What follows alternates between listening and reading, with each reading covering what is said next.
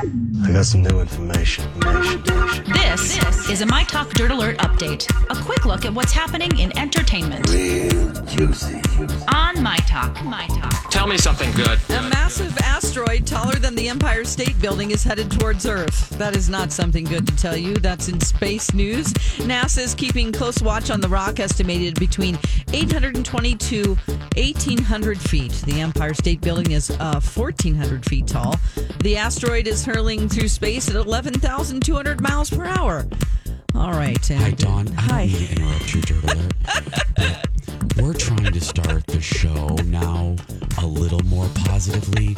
So if we could avoid stories about murder hornets, asteroids, Okay. airborne herpes, all of those things, Yeah. I'd greatly appreciate Trust me, the minute I started reading it, I regretted it.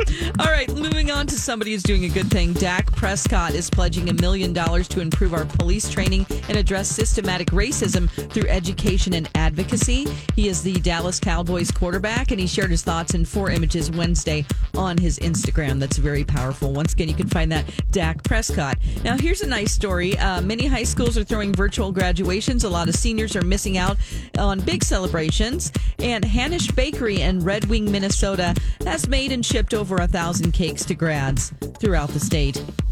And The idea picked up momentum after the bakery made about 200 uh, students at Red Wing High School cakes. Uh, and donations have poured in to assist the effort. The bakery has used the money to pay employees during the pandemic. Once again, that's Hanisch Bakery in Red Wing. That's the latest dirt. You can find more on our app and mytalk1071.com. You learn so much cool stuff. Dirt Alert updates at the top of every hour. Plus, get extended Dirt Alerts at 820, 1220, and 520.